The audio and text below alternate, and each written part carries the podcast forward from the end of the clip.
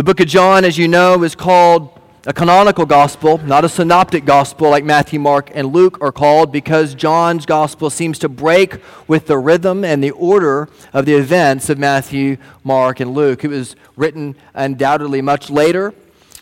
The early church called the Gospel of John, pictured it in stained glass or in the art um, as, uh, as early as 500 AD as an eagle because an eagle is the only bird that can fly directly into the sun and look. The Gospel of John is a beautiful picture of how um, um, the Lord teaches us that there's only one way to be saved, and that is, that is through faith, not, not works. And He does this in this amazing way that stretches our mind so that you can see it's as simple that a child can understand it, but it is deep, deep, deep. Some have said that it's the text in which a, a child can uh, wade and an elephant can swim, both in the book of John.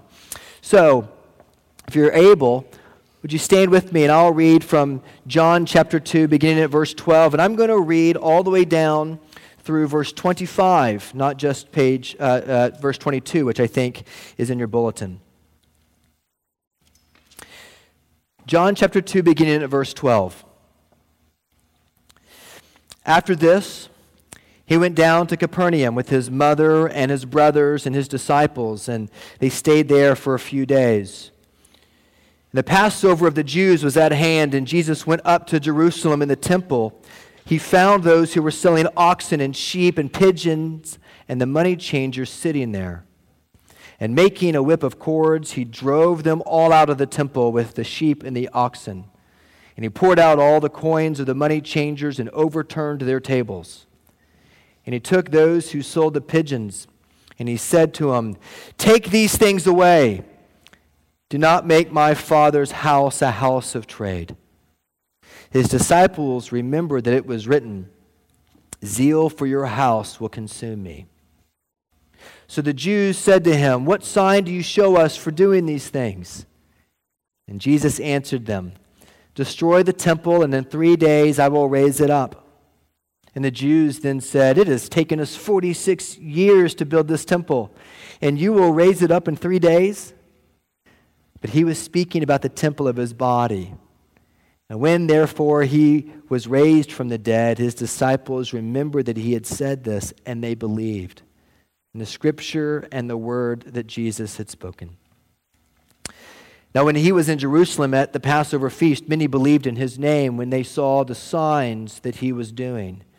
But Jesus, on his part, did not entrust himself to them because he knew all people and needed no one to bear witness about man, for he himself knew what was in man. The grass withers, the flowers fade.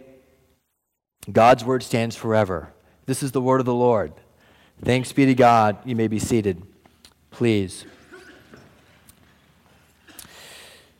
This passage teaches us the extent to which Jesus will go to clear out anything that's in his way in order for him to get your attention and for him to draw himself to you.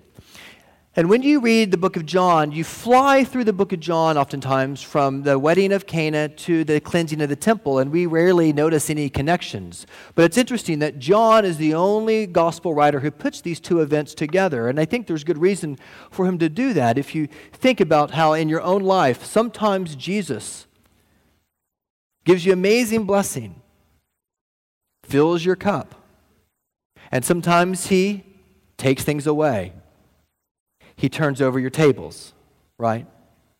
Sometimes he fills you to the brim with wine, and sometimes he turns your life over in a way that you do not understand why. And here in this text, Jesus goes to show us that there's a connection between the ways that he sometimes fills us up in the way that sometimes he turns things upside down for us. Why? Because he's always driving us again and again and again to himself, to the gospel, and he will do anything it takes for him to draw you to himself and to remind you that he alone is the only way that you could be reconciled to the Father.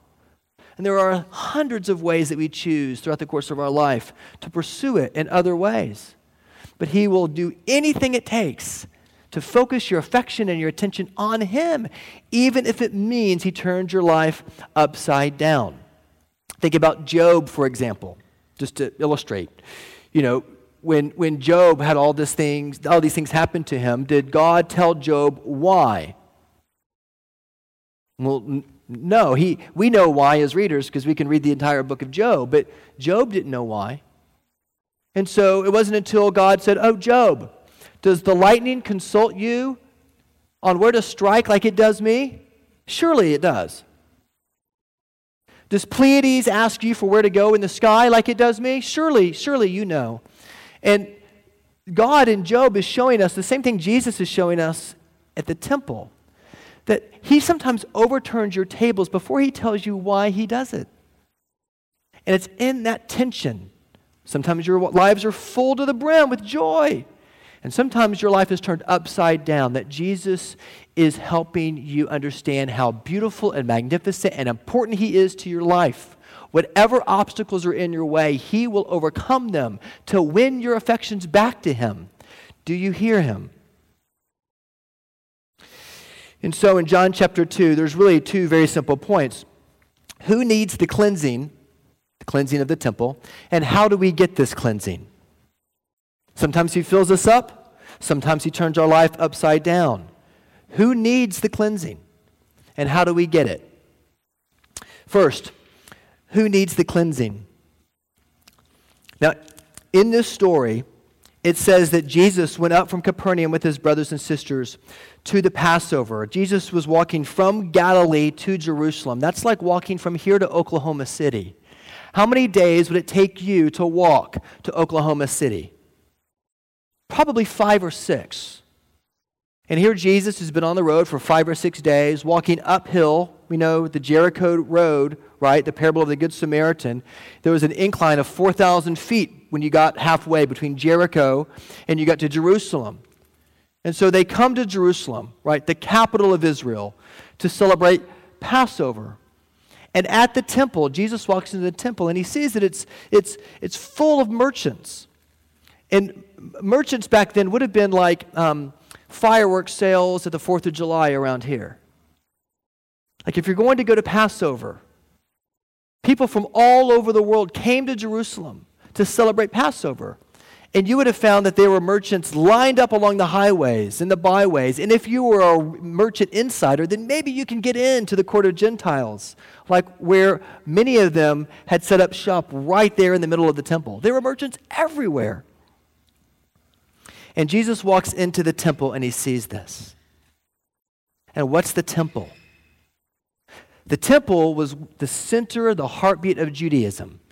It was where they celebrated, it was where they worshiped, it was where they, they offered sacrifices, it's where they mourned together, it's where they heard the blessing of God together. It was the temple wasn't a place for Israel, it was a way of life for them.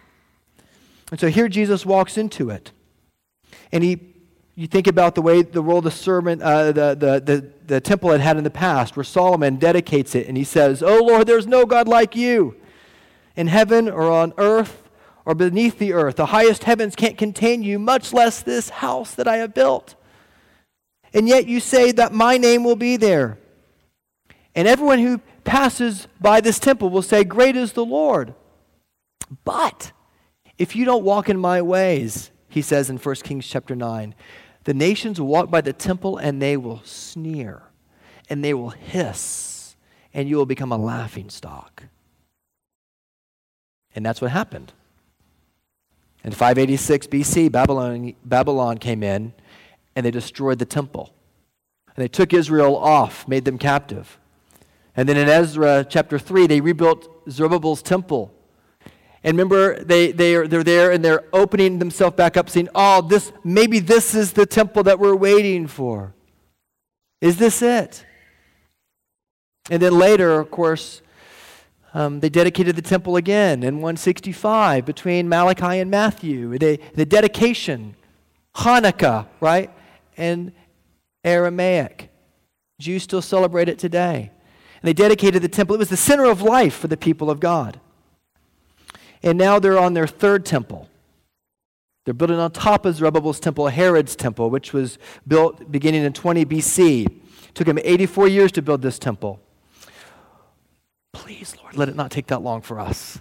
84 years of building this temple. And it was the center of the way of life for them. And Jesus walks into them and he says, All right, is the cycle going to repeat? Temple was built, temple was destroyed. Temple was built, temple was destroyed. We turned away, we turned away. Is the cycle going to continue to repeat? That's a question for the modern church, isn't it? And Jesus walks in at Passover, the time of celebrating, it's, it's a time of liberation, a time of freedom. It's a time where the whole nation of Israel, everybody who believed the covenant promises of God, all those who were circumcised and their families came together to celebrate his faithfulness to them. And it would have been like walking into the Super Bowl arena. It was like game day. That's the scene. Months before Passover, they would have whitewashed all the sepulchres, they would have repaired all the bridges. They would have made sure everything was just right for Jerusalem at that time.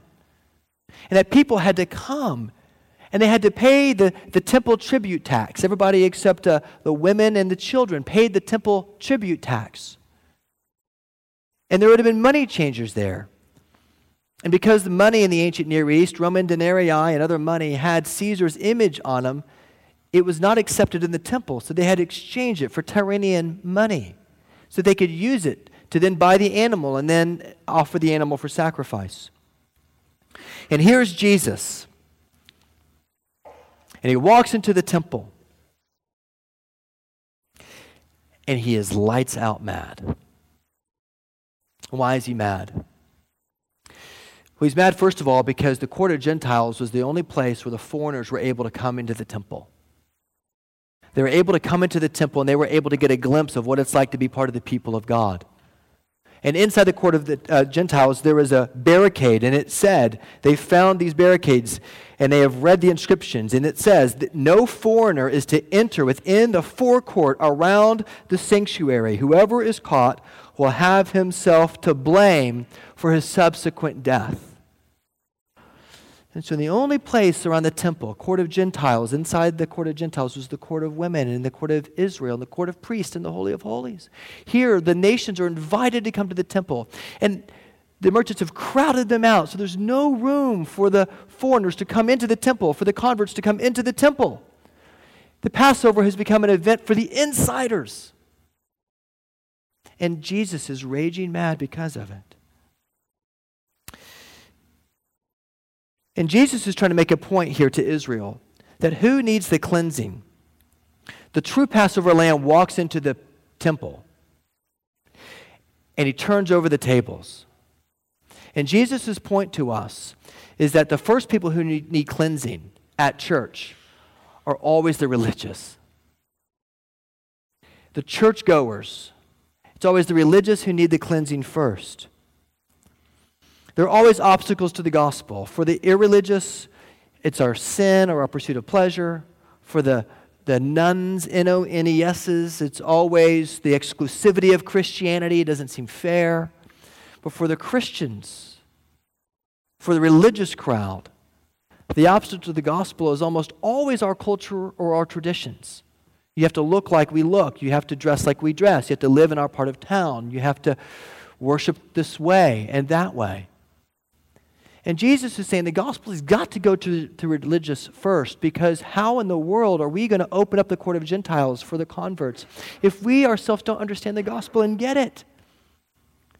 Self righteousness must be identified in any group in order for repentance to be genuine and to be real and for hospitality to be possible. If you've come to our uh, our new members class, you know that we, we always tell the story of the prodigal son in, in Luke chapter 15. And that story starts out now the tax collectors and sinners were all drawing near to hear him, and the Pharisees and the scribes grumbled. And you think about the modern American church for a moment, friends. The tax collectors and the sinners were drawing near to Jesus and it was the scribes and the Pharisees who they were grumbling. You think about the modern American church, and that is almost completely reversed. It's the Pharisees and the scribes who are attracted to him. And it's the tax collectors and the sinners and the outside who are grumbling. Why? Because maybe we've set up cultural traditions in the church that have become a major obstacle to us being able to understand the importance of Christ's life and his death for us Could it be possible? Might it even be possible for us?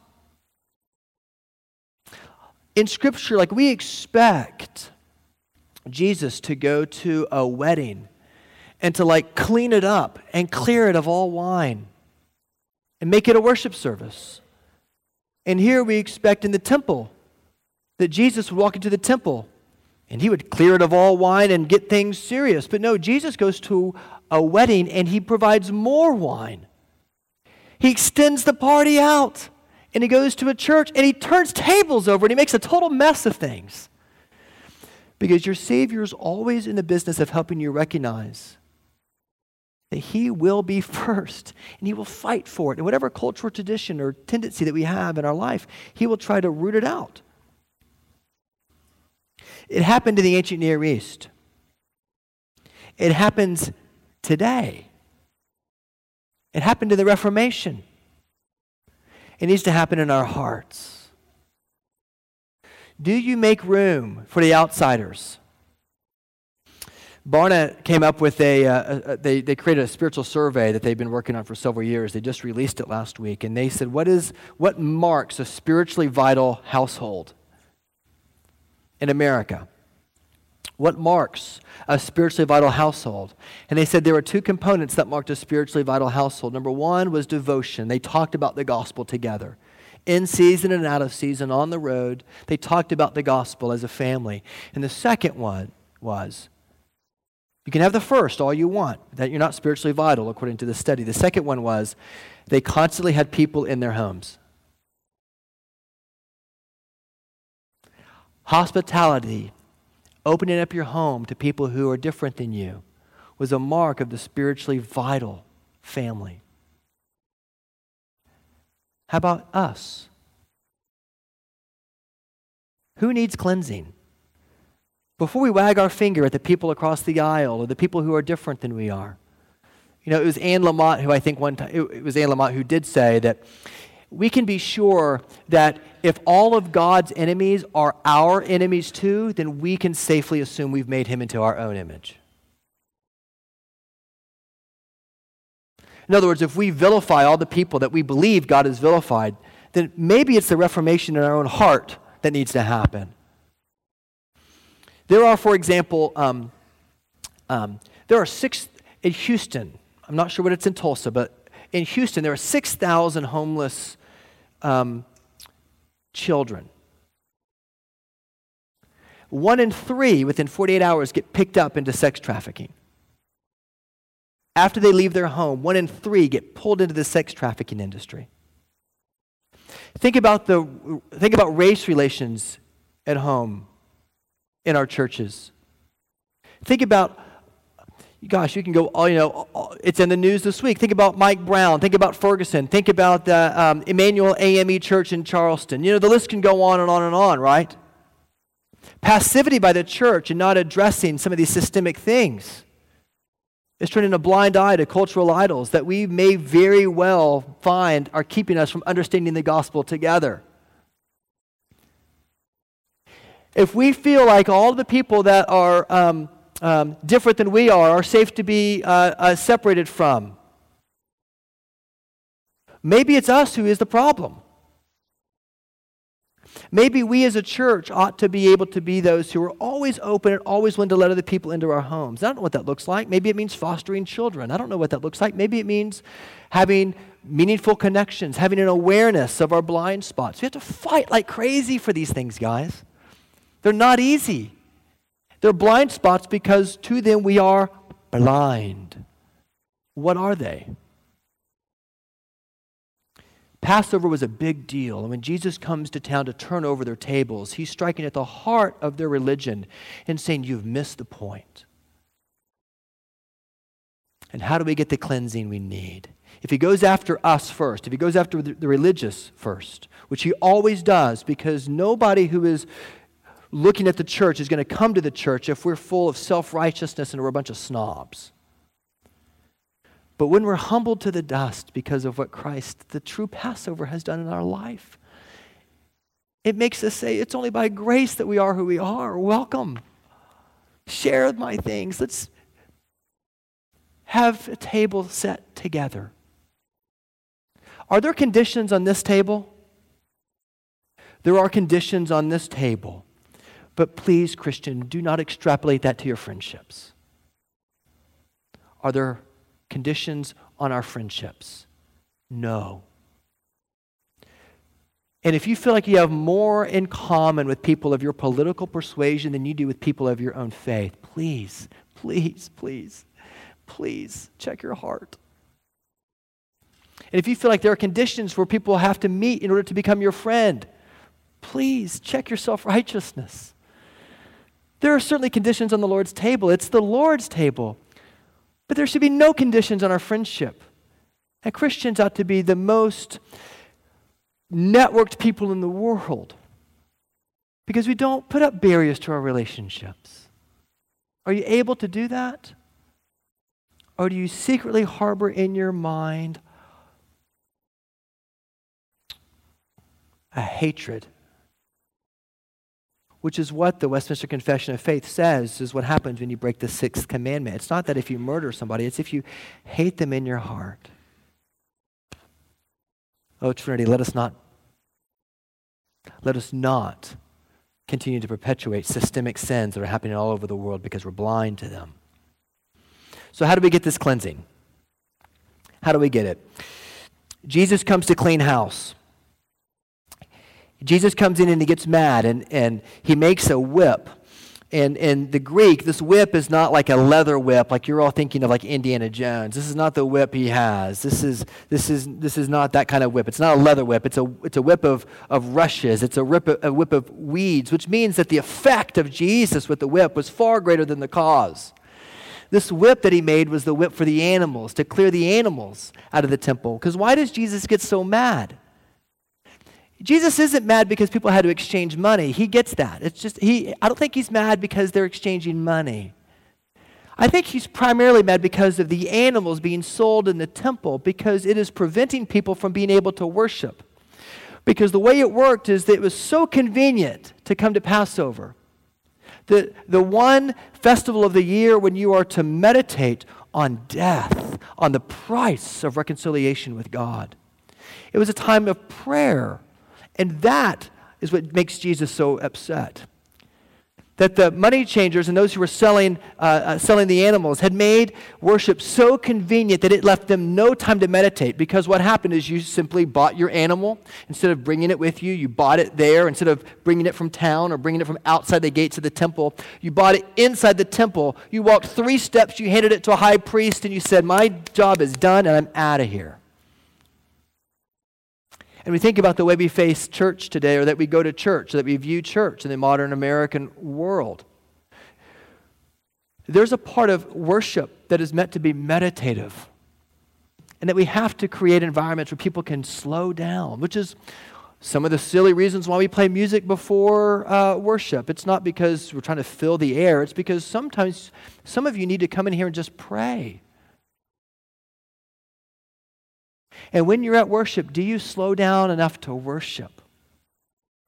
Or do you think there's snow outside, or it'll cost me an hour, let's get in and get it done and get home? The Lord intends for worship to be more than that.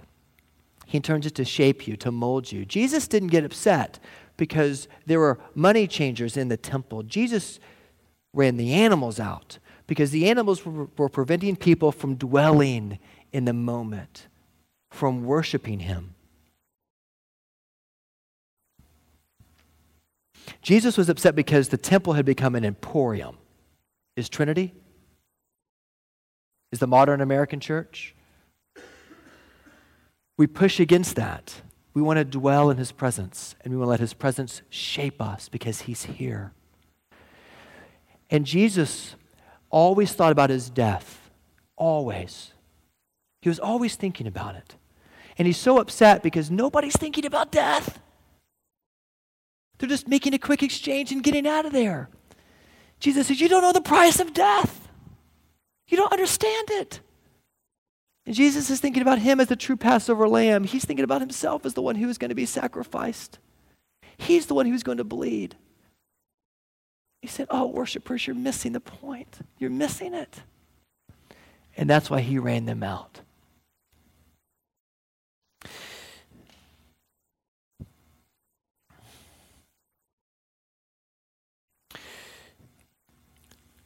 Sociologists have taught us, friends, that it is not our, it is not our faith that determines our behavior. It is often our social context. It is often our ability to have a, what's called a high threshold against the culture. Wilt Chamberlain was one of the greatest basketball players to ever ever play. We need an illustration to make the point, right? So I'll tell a story. Wilt Chamberlain was the greatest basketball player to ever play. Seven foot tall, was just an amazing athlete, right? 270 pounds. There's been nobody on the court like Wilt Chamberlain ever since then. One game in 1962, he scored 100 points in a game. But Wilt Chamberlain had one Achilles heel, and that was that he was a horrible free throw shooter. And they had figured out at the time that the best way to actually shoot free throws, and it's still true today, was actually to throw the free throw granny style. Did you know that? It's a more consistent way to shoot the ball. To throw it from between your legs, like where do your arms naturally hang when you play, when you walk around? They hang below your waist. It's like ergonomically unnatural for you to shoot the ball like this. And so they showed that, that you can, and they try to teach Wilt Chamberlain this trick because they, his coach said if you can shoot 90% on your free throw shots, he shot like 40%. We will never lose. And so Wilt tried it. He tried to shoot it between his legs, and he got his percentages up to 60%, 65%. He was doing great. And then one day, suddenly, he shocked his team when he just stopped doing it that way. And when you read his, his biography later, you find out why he stopped. It wasn't because he wasn't making it. Rationally, that is the best way to shoot a basketball shot. He stopped doing it because he felt silly. And he's Wilt Chamberlain. But he felt silly shooting like that. Rick Barry was another NBA player at the time, shot all of his free throws like that. And he had, I think, one, you know, in one season, I think he missed nine free throws. Like LeBron James misses 100 free throws, right? Rick Barry missed nine in a season. Nine! And what sociologists have taught us is that there are people who have a high threshold and a low threshold. Where though you may rationally understand something, your threshold is so low that it takes very little influence from the public for you to change your behavior, even though rationally you know it doesn't make sense. NFL owners are another example of this, by the way. Like it is better, did you know this? It is always better to trade your first round picks for a second round pick. Always better. Players are cheaper. They're not that much less of an athlete than the first round guys are. It's always better to fill your roster with second round picks. But no NFL owners will do it. They won't trade their first round picks. They always keep one, even though it doesn't make economic sense, it doesn't make rational. Statisticians have made this true, made this known for years. And in the same way, you see that the American church is losing its threshold against the culture. We become in a, a very low threshold culture where the church faces the cultural winds, and so easily we just say, okay. The United Methodist Church is a perfect example this week. Like they had a vote this week and it was like 53 to 40. Some of you can check my math. I'm not exactly sure what it was, but 53% to 47% to uphold traditional marriage. I was so thankful. It was amazing. I was so glad. But do you know it took a third of the delegates to come over from Africa in order for the be, there to be a 6% difference? Because if left to the American church, they would have completely redefined marriage. It was our African brothers and sisters who came over to vote that actually swung the vote. What does it say about us as modern day Americans as our threshold for what we know to be true to be coming down so quickly? Brothers and sisters, raise your threshold. Next to Rick, uh, next to Wilt Chamberlain, Rick Barry was a guy who threw, had the most free throws ever he shot this amazing percentage and he looked silly every time he did it. But you know what? He didn't care. Because he heard people in the crowd say, Quit making fun of that dude. He makes all of his shots. And it's going to take us in the church to quit holding our hand to the wind, to raise our threshold, to say that do you want a thousand Olympic medals? Do you want a Nobel Peace Prize? Do you want a Pulitzer? Listen, Greater is he who is in you than he who's in the world. You've been justified by faith. You've got a thousand Olympic medals. You've got the Pulitzer. You've got the Nobel Peace Prize. You've got your father's affection. What more, Christian, do you want? You've got it. You have it. So go live like it. Care about the things that we need to care about. Open your hands, open your arms, open your houses up to others. Be the church for the world. We are not only called to promote worship in corporate worship, of course we are, but we're also to have wide doors to open wide the world. And that only happens if we've checked our own self righteousness at the door. Are you willing to do that? Because Jesus will turn your tables upside down and he'll do it before he tells you why. And he won't tell you why because he wants you to trust him. If he told you why, it would be like if you were engaged and you were exorbitantly wealthy and there was a stock market correction and you lost half of your money and your, your, your fiance comes to you and says, Oh, well, now, oof, mm, I think the wedding's off. And you'd be so offended. What? You didn't marry me, you married my money. You're rejecting me now because I don't have any money? And in the same way, when we say, Jesus, I'll obey you if you tell me why, Jesus says, it doesn't work that way. You'd be offended.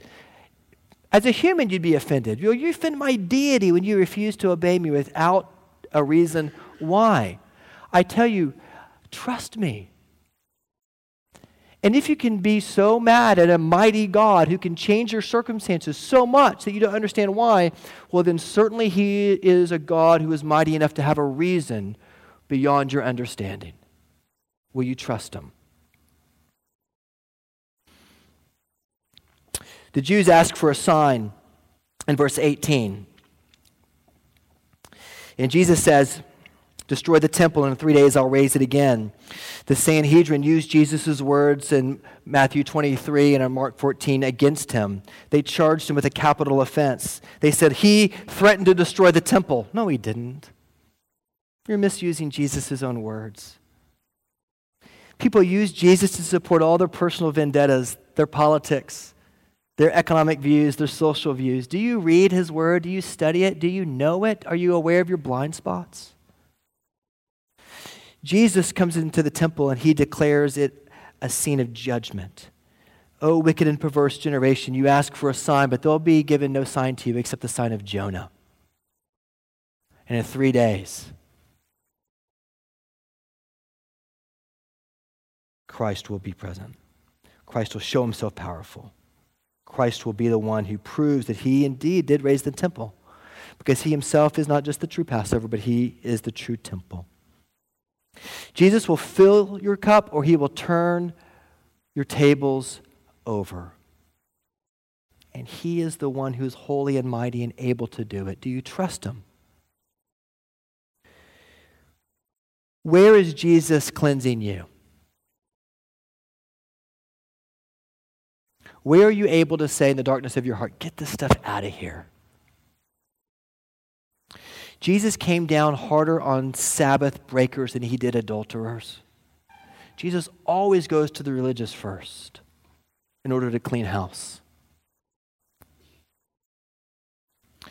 In the Bible, Jesus always says, Come to me before go therefore to the nations. Come to me. Come to me. You want to be radical? As C.S. Lewis says, aim at Jesus and you'll get service thrown in, but if you aim at service, you'll get neither. Come to Christ. See him as the true Passover lamb. See his death. See him as your only way, your only substitutionary atonement, and let that fuel you to then go out and be his hands and feet to the world. Nothing in my hands I bring, simply to the cross I cling. When we do that, he opens us up.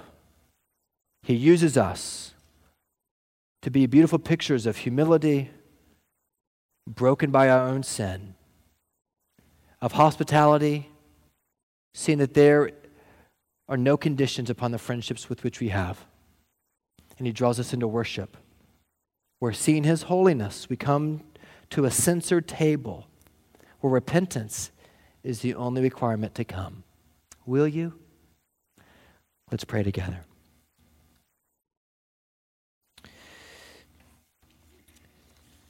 Father, thank you that you are the true Passover lamb. Thank you that sometimes you fill our tables and sometimes you turn them over. Thank you, Jesus, that you are the true temple.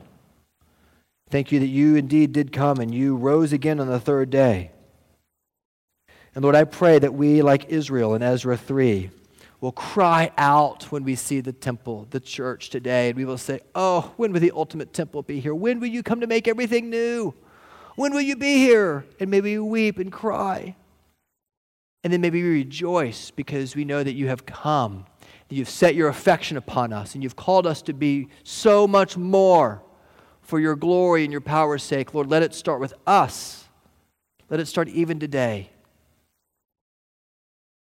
Thank you, Father, that you love us enough to challenge us and to cleanse us and to make us new. In Jesus' name we pray. Amen.